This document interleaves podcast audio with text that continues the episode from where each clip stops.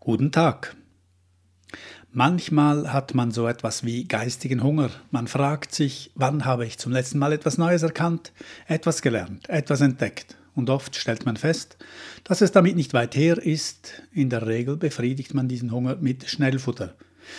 Ich zum Beispiel bevorzuge knifflige Sudokus, die ich gerade noch knapp zu lösen vermag. Warum? Weil ich mir da mehrere Zahlensequenzen merken muss beim Durchspielen möglicher Varianten. Und hier stoße ich immer wieder an Grenzen. Und manchmal merke ich es nur schon, wenn ich etwas müder bin als üblich. Aber eigentlich möchte ich gar keine Sudokus lösen, sondern die großen Fragen der Welt. Und damit unterstelle ich bereits, dass ich nach wie vor davon ausgehe, dass es sie gibt, diese großen Fragen, und dass sie theoretisch lösbar wären. Vielleicht nicht unbedingt von mir oder von mir allein, aber immerhin. Was treibt die Welt an und vor allem, was treibt die moderne Welt an? Denn dass die aktuelle Gesellschaft gründlich anderen Spielregeln unterliegt als noch jene vor 30 Jahren, geschweige denn jene vor 100 oder 150 oder 200 Jahren, das liegt klar, sozusagen empirisch erfahrbar auf der Hand. Aber mir steht der Sinn durchaus nicht einfach nach einer empirischen Untersuchung, von der ich mir die Klärung und Erklärung des gegenwärtigen Seins erhoffe. Allzu gut mag ich mich noch des ehrfürchtigen Erstaunens erinnern, als ich begriffen habe, was der Unterschied ist zwischen einer empirischen Gegebenheit und einer, die a priori da ist. Wie so oft war es die Geometrie, die mir zu dieser Einsicht verholfen hat. Ein rechter Winkel, habe ich gelernt, lässt sich nicht empirisch erklären. Ein rechter Winkel ist mit dem gesamten ihn umgebenden geometrischen Regelwerk eine Systematik, die außerhalb des in der Natur Erfahrbaren liegt. Auch wenn sich die Geometrie in der Natur letztlich bewahrheitet oder gerade wenn sie sich in der Natur bewahrheitet, Sie lässt sich für den Menschen nicht aus der Natur ableiten. Und aus dieser Erinnerung heraus suche ich auch heute noch immer wieder nach irgendeiner Regel a priori, welche möglicherweise einen Teil oder auch das Ganze unserer Gesellschaftsgeometrie zu erklären vermag. Dabei bin ich natürlich nicht der Einzige mit der Vermutung, dass es so eine Regel geben könnte.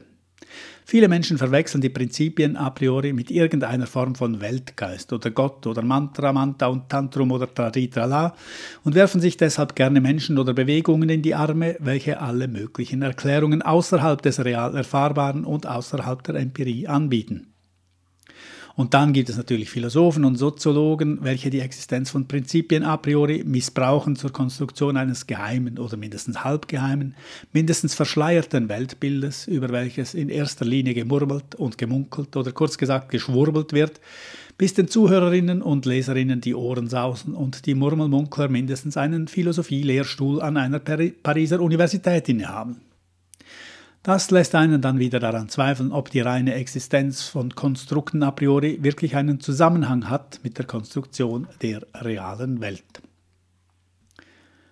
Neben den verschiedenen Weltraumteleskopen sucht die Menschheit im ebenfalls endlichen Geistesraum auch immer wieder nach neuen Erzeugnissen des menschlichen Geistes. Und auch wenn ich nicht Zugriff habe auf all die verschiedenen Daten aus allen Labors, so habe ich doch seit einiger Zeit den Eindruck, dass die wesentlichen Erkenntnisse der neueren Zeit nicht mehr aus den philosophischen Fakultäten, sondern aus der Physik stammen. Aber auch seit dieser Feststellung sind nun einige Jahre verflossen, so dass es mir an der Zeit scheint, wieder mal eine kritische Revision des Weltbildes vorzunehmen, und zu diesem Behuf wandere ich hin und wieder im Internet herum, aber angesichts von Vorschlägen wie Poststrukturalismus, Dekonstruktion, Pragmatismus oder den tausend möglichen Ethikvariationen fehlt mir die Grundenergie, mich an einen Einstieg zu machen. Stattdessen blättere ich hin und wieder in einem alten Bändchen von Georg Simmel, der sich mit dem Geld befasst. Und letzthin habe ich sogar eine Zeitschrift erworben, die Hohe Luft heißt und sich ausdrücklich als Philosophieheft ausgibt. Sie tritt verdächtig unverdächtig auf, nämlich in einem ordentlichen Zeitschriftenlayout und durchaus nicht als jene Buchstabenunendlichkeiten, die ich gemeinhin mit einem philosophischen Text assoziiere. Die mir vorliegende Ausgabe befasst sich schwergewichtig mit der Wut und verweist im entsprechenden Artikel auf die Spannung zwischen Gefühl und Vernunft, wenn ich da mal kurz zitieren darf. Gefühle haben also nicht nur eine rationale Komponente, das hatte schon Aristoteles zugestanden, sondern bestimmte höherrangige Gefühle wie Scham, Groll und Furcht beruhen fundamental auf Rationalität, weil es sie ohne diese Rationalität gar nicht gäbe. Es sind soziale Gefühle, könnte man sagen, und sie sind ziemlich schlau. Das aber bedeutet, es kommt nicht darauf an, ob der Beweggrund einer bestimmten Handlung rational oder emotional ist. Dieser Unterschied lässt sich nämlich so gar nicht aufrechterhalten. Es kommt vielmehr darauf an, ob die Überzeugungen, die dieser Handlung zugrunde liegen, zutreffen oder nicht.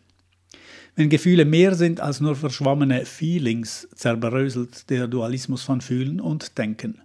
Das heißt aber auch, nicht allein Gefühle sind rational, sondern auch die Rationalität ist in gewisser Weise emotional. Zitat Ende. Nun, ich weiß nicht. Dass Gefühle ihre Rationalität haben können, will ich sowieso nicht bestreiten, aber mit der Fragestellung, ob der Beweggrund einer bestimmten Handlung rational oder emotional sei, hat dies ja zunächst noch überhaupt nichts zu tun.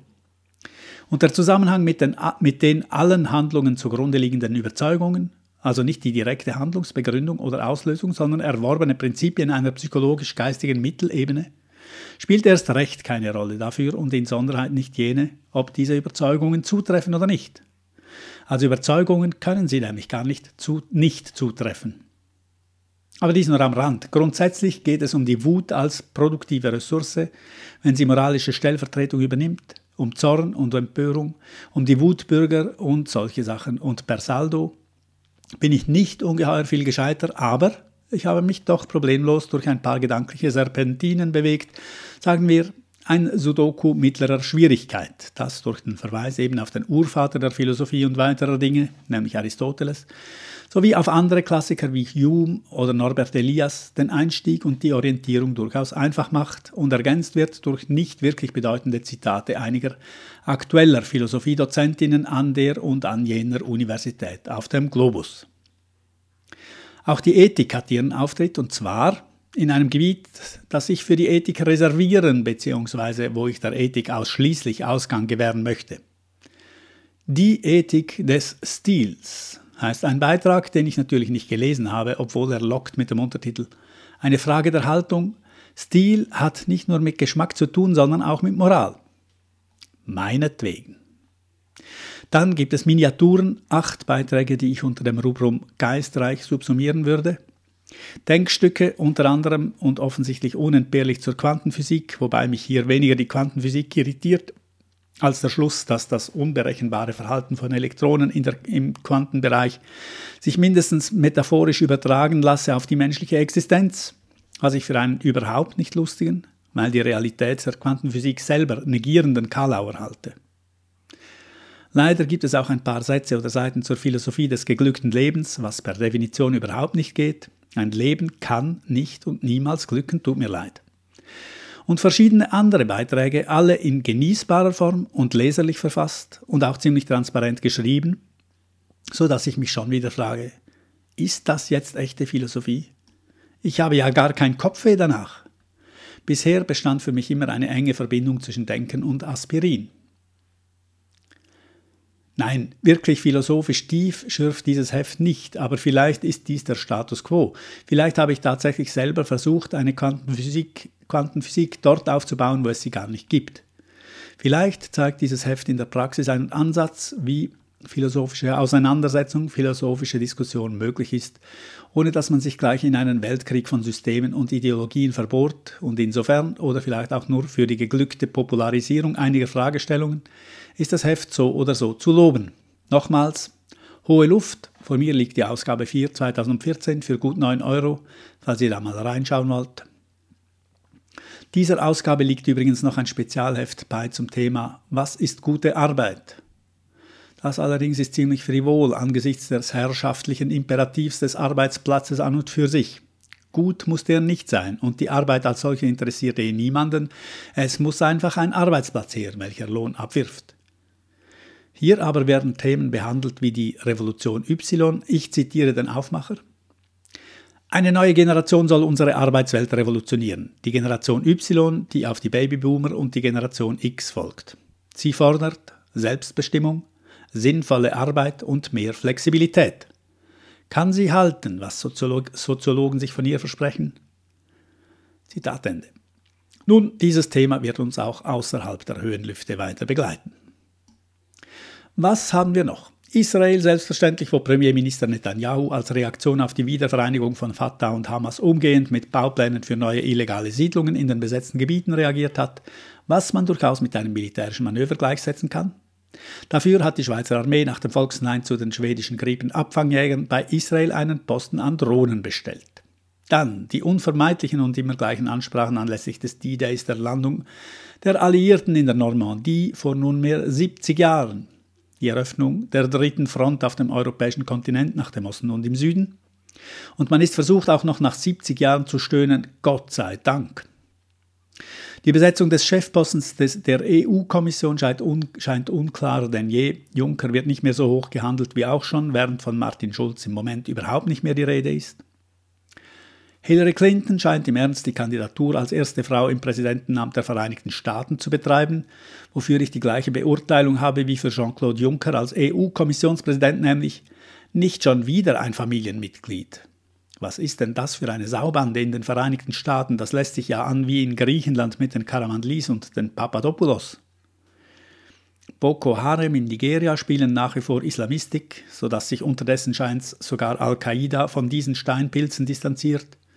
Das hat mit Islam wahrlich nichts zu tun. So viel kann auch ich feststellen, der ich gegen Religionen aller Gattungen geimpft bin.